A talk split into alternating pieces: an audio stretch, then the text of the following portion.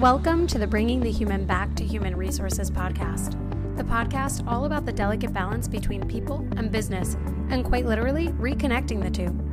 My name is Tracy Rubin, and I've spent nearly my entire professional career in HR. Join me as I share stories, opinions, and words of advice with you each week. Hi, everyone. Welcome back to the podcast. I'm finally feeling like myself. So, a couple things. First, I want to thank everyone who reached out after last week's episode to share your condolences with me and my family and just to check and see how everything was going on my side of the street. So, thank you so much. I also just want to say, you know, there's a lot going on internationally, obviously, with everything that's going on in Afghanistan. And I just want to extend a note of support for our troops and the families of our troops. I had a lot of friends serve in Afghanistan, and thankfully, they've all made it home okay. Um, but you know, there were there were certainly a lot of lives lost recently, and I think it's important that we acknowledge the sacrifice of all of our service members, not only just in the United States military, but I mean around the world, but specifically for my own country and the sacrifices that our military service people make every single day. I just want to extend a thank you. And regardless of where you sit, where you live, what you believe, we should all be able to say that we appreciate the sacrifices that others are making for our freedoms and our rights. So, um, thank you. For this week's episode, I just want to mention first, almost as a preface, that this is not going to turn into a political discussion. This is not me forcing my opinions on you. You, as an individual, are you know you're entitled to free will and and your own choices at least in the united states we have that privilege where we have the uh, the right to decide what we believe and what we share and what we do um, at least on the topic of vaccines. So I just want to lay the groundwork there that this is not me pushing an agenda. I'm really going to talk about the vaccine from a business perspective. I'm not a medical professional. I'm not um, an expert on, you know, epidemiology or anything like that, but I can share with you what I do know. And for those of you who have been along on this journey with me for nearly a year now, you know that COVID has completely changed my job and my role as an HR professional. And so there I, I'm privileged, I guess, to have been required to know everything that goes on with the vaccine, with the regulations, with the requirements, mandates, etc. So I, I'm only going to speak from the the perspective of which I feel most confident and from a business context, not not from a medical perspective. And I should also say that if you have any questions about the vaccine, maybe you um, you know, really don't feel like you have a ton of information, I will share, as always, some uh, information in the show notes, mostly CDC information and things that are reliable, neutral sources. And I encourage you to speak with your doctor if you have any questions related to your own personal and medical um, history and experience and how the vaccine could benefit or impact you. So, it should not be news that there are many companies requiring the vaccine in order to return to the office as a general requirement for employment, et cetera, et cetera. And weeks ago, I don't even know how many weeks ago, I talked about COVID and requiring the vaccine and how this could impact employment. And at that time, I was like, you know, I don't think that businesses should even get involved. I don't know that that's really where businesses should, you know, that's not the hill that they should die on. But I have since changed my mind. And I've changed my mind for two reasons. The first is employee health and safety, and the second is business continuity. And so, as I mentioned in my little preface before, this episode is only going to be focused on the vaccine from a business and like personal health and safety context because that's that's where my expertise allows me to speak on things like this. Um, again, not a medical professional. This is not medical advice, and I'm certainly not advising companies one way or another. But merely just sharing my opinion. So, the first thing is from a health and safety perspective, companies are obligated, they have a requirement to ensure the health and safety of their employees. Before the pandemic, health and safety really looked pretty different. It was about making sure that people had time off, making sure that if people were injured at work that they went through workers compensation. I mean all of those things, right? If someone needed a leave of absence, making sure that they had those resources. I mean health and safety was all of that. And it was also things like making sure if you're climbing a ladder that you have three points of contact, that you have two feet and one hand on the ladder at all times. And all of those health and safety measures and obligations remain true today, even during the pandemic. But the pandemic, obviously, COVID 19, really changed the playing field for businesses in determining what their requirements are for health and safety related to a global pandemic. So, obviously, fundamentally, that means making sure employees aren't coming to work sick. If they do test positive, that they're not coming into work and that they have the time out of the business. If they have symptoms, they're out of the business. If they're if they're they got vaccinated and they need time to recover, that they're out of the business. Right? All of those things have been changes or impacts for employers since COVID 19 became um, a really major issue and pandemic across the world. So, with all of this understanding of health and safety, we also know that employers who are not ensuring health and safety of their employees or the health and safety of their employees that they could be de- deemed to be negligent.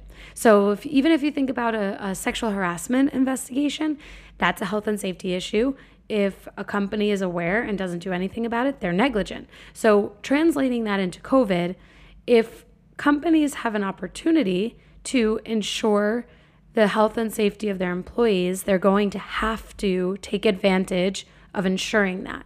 And so, when we think about the vaccine, we know that the vaccine is really one of the most effective measures in preventing serious or deadly symptoms when someone catches COVID.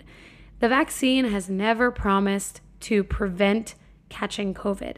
It's only promised to effectively reduce death and serious symptoms as a result of catching the COVID 19 virus. So, from an employment perspective, if we have an opportunity here to reduce death or serious symptoms by mandating that every employee receives a vaccine, this, from a business context, makes a lot of sense because this is an opportunity for businesses to say, I'm mitigating risk to my employees, whether they're immunocompromised or not, because everyone needs to get a vaccine. And this way we can say we've done everything possible to reduce the possibility of people dying or having serious symptoms as a result of catching COVID. And in the same breath, employers are also trying to get employees to return to the office. But employees don't want to necessarily return to the office because they don't feel 100% safe. Well, how do you make people feel 100% safe? You require things that you know are effective at keeping people safe. And one of those things is the vaccine. The New York Times actually published an article in August um, basically showing the data on breakthrough cases. And of the fully vaccinated people, less than 3% of the hospitalizations nationwide were of vaccinated people, and less than 1% of the deaths nationwide were vaccinated people, meaning that 99% were unvaccinated um, and died. 97% of hospitalizations were unvaccinated people. That's how the data breaks down. And I mean, for a business to say that we can mitigate risk so that 99% of people who are working for us will will be safe from the virus, right? Like if we translate that only that less than 1% of people who are vaccinated die from catching COVID as a breakthrough case, then a company can say if every single person in our business is vaccinated, then that means that our employees will remain healthy and alive. I mean, that's clearly something that a company would want to leverage in order to mitigate risk, right? Just from a business context alone, if there were, uh, you know, God forbid, an issue where an employee at work caught COVID and died, I mean, a business doesn't want, first of all, want that to even be a part of the reality. But they certainly can't say that they prevented that from happening if they don't require or mandate certain health and safety policies, like getting vaccinated, as one example. The CDC actually breaks down by age the risk of um, hospitalization and death by age group for COVID alone. And the reference group was 18 to 29 year olds. And the just the 30 to 39 year old group alone is four times as likely to die from COVID. And it only goes up from there. If you're 85 or older, it's 600 times. Hospitalization for the 30 to 39 year old group is two times, 85 year olds and up, 15 times. So we're looking at hospitalization and death. And I should mention that this is based on unvaccinated people. I mean, that's that's an incredible amount of risk. Why would anyone as as an employer, why would any employer want to put their employees at unnecessary risk when they're saying, "Hey, we need you to come back to the office." And an employee says that you know they're unvaccinated, they're, you're inherently putting that person at risk because an unvaccinated person has a 100% chance of catching COVID. Like there is, what masks or not, they have the opportunity of being seriously or fatally impacted by COVID. It's just how it is, right? So, knowing this, I think it's helpful to know as well that the average age of the workforce, um, based on 2019, is actually 38.9. So, recognizing that that's the average age, so there's certainly older groups and there are younger groups. The average age being 39, I mean, we're talking about a risk factor of potentially four times as likely of dying from COVID when unvaccinated compared to someone who is vaccinated. So, an employer would be totally crazy to take those risks and not require a vaccine when they know that the vaccine is actually effective at reducing the risk of death or serious symptoms.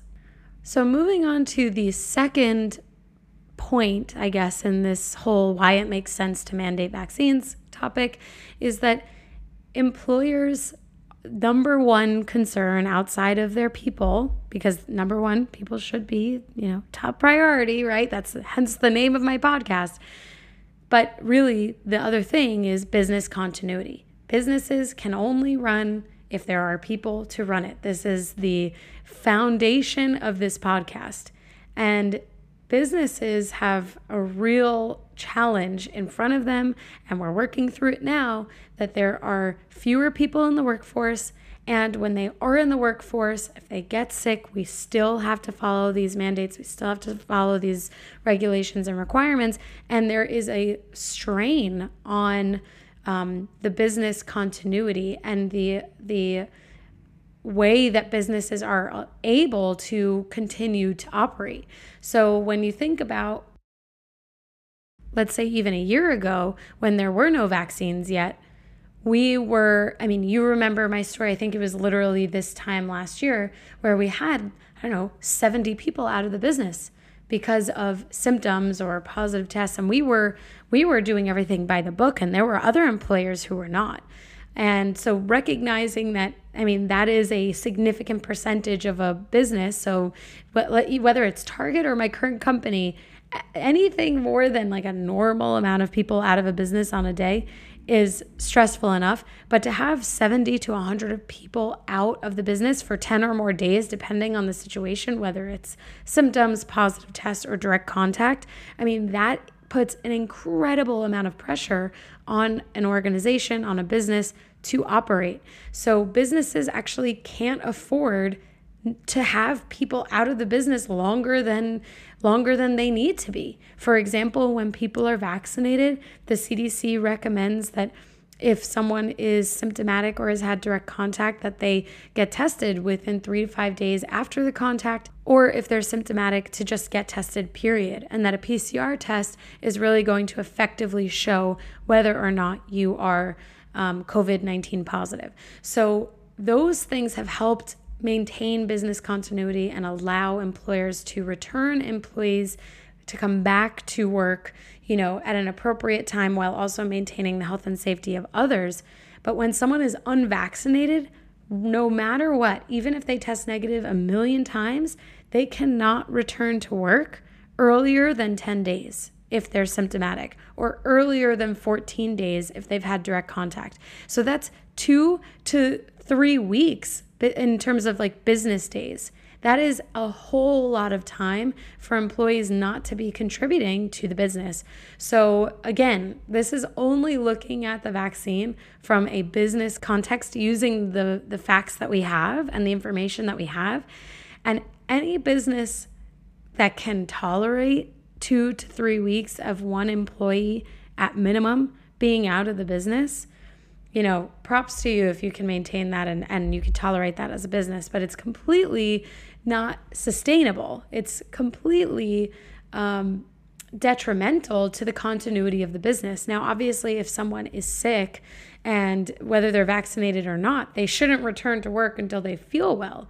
And that's one thing, but again, the vaccine is a proven effective measure at reducing serious or fatal um, repercussions as a result of COVID. So, why wouldn't a business take on that opportunity to prevent those serious consequences and to ensure that their business can continue to operate as normal, even if the person has to be out for five days, let's say? That's much more tolerable than 14 days or 10 days. So, I hope that you can appreciate where a business would potentially see the value in mandating a vaccine. And companies specifically have an opportunity to prevent uh, instability in their organization and to prevent health and safety risks to their employees. So it makes total sense that they take advantage of that. Also, I think it's absolutely going to skyrocket that that companies mandate the vaccine now that the FDA has approved the Pfizer BioNTech vaccine. Um, I think that a lot of people were probably waiting for that. It's here now. So, you know, the majority of Americans have received the vaccine 171 million people, I think. So it's like 60 some odd percent. Um, but we're we are not out of the woods yet. So now with the FDA approval of the Pfizer BioNTech vaccine, I imagine that more and more companies are going to take this stance that it is required. I know that there are probably people who are listening to this who have not been vaccinated and who do not want to get vaccinated. I'm not telling you what to do, but I am letting you know that I anticipate that this is going to be the the thing to expect from employers moving forward because from a business context like I said, I think it makes a lot of sense that the vaccines are being mandated, especially since the FDA has now made its first approval. Um, and vaccines are obviously they're totally free. So I know that there's a lot of discussion out there from what I've seen at least that this could potentially impact people from a DE and I perspective, but I think one of the biggest discussions when it comes to DE and I is access and equity. And the vaccine is the probably the most equitable thing that has been distributed by uh, an organization, by a government, by anyone because the vaccine is 100% free. COVID tests are 100% free. I know that there are some rapid tests that cost money if you go to like urgent cares, but they are 100% free. So there are probably going to be organizations that have stipulations if you're not vaccinated that you work remotely until you are vaccinated or that you subject yourself to testing requirements. All of those things are free. So, from an access standpoint, there is no limiting the workforce from an employment employer perspective as far as I can see today. Maybe my mind will change again, but as far as I can see today, with the equitable access to vaccines and COVID testing, um, you know, the only person that would be limiting the individual from having an opportunity to be employed is the actual person looking for a job. Because if you know that a company is requiring vaccines and you're not vaccinated yet, you do have an opportunity to go and get vaccinated for free without having any limited access or inequitable, you know, experience. So that's at least from what I can see today. And I know that this is potentially not an option for everyone because there are religious and medical accommodations which will always be uh, a part of this process. So, like, while companies require the vaccine, or if they decide to require the vaccine, they do still have to go through an accommodations discussion if someone has a religious or medical accommodation request. So, even if it becomes a condition of employment as a mandate for the employer, if someone has a religious or medical uh, reason not to get vaccinated, then the employer will have to go through the accommodations and interactive process, interactive discussion as part of the ADA, at least in the United States, again, but in most countries, and especially in North America, this is true. If someone has an accommodation need, you have to go through that discussion. I should say, though, even if you do have that need for accommodation, it doesn't mean that the business has to accommodate you. You should know that. Reasonable accommodation, as we've discussed on previous episodes, is a requirement for the employer that they have to reasonably accommodate after understanding what the needs from the employee are. But they if it's not reasonable, they as the employer are not necessarily required by law to make that accommodation. It's fully dependent on what is considered to be a reasonable accommodation. So, take that as you will. I hope that you can appreciate the facts and the thoughts um, shared here and the perspective from a business context. Again, reach out to me if you have any thoughts, questions, or opinions. Thank you so much again for being here. I will see you next week.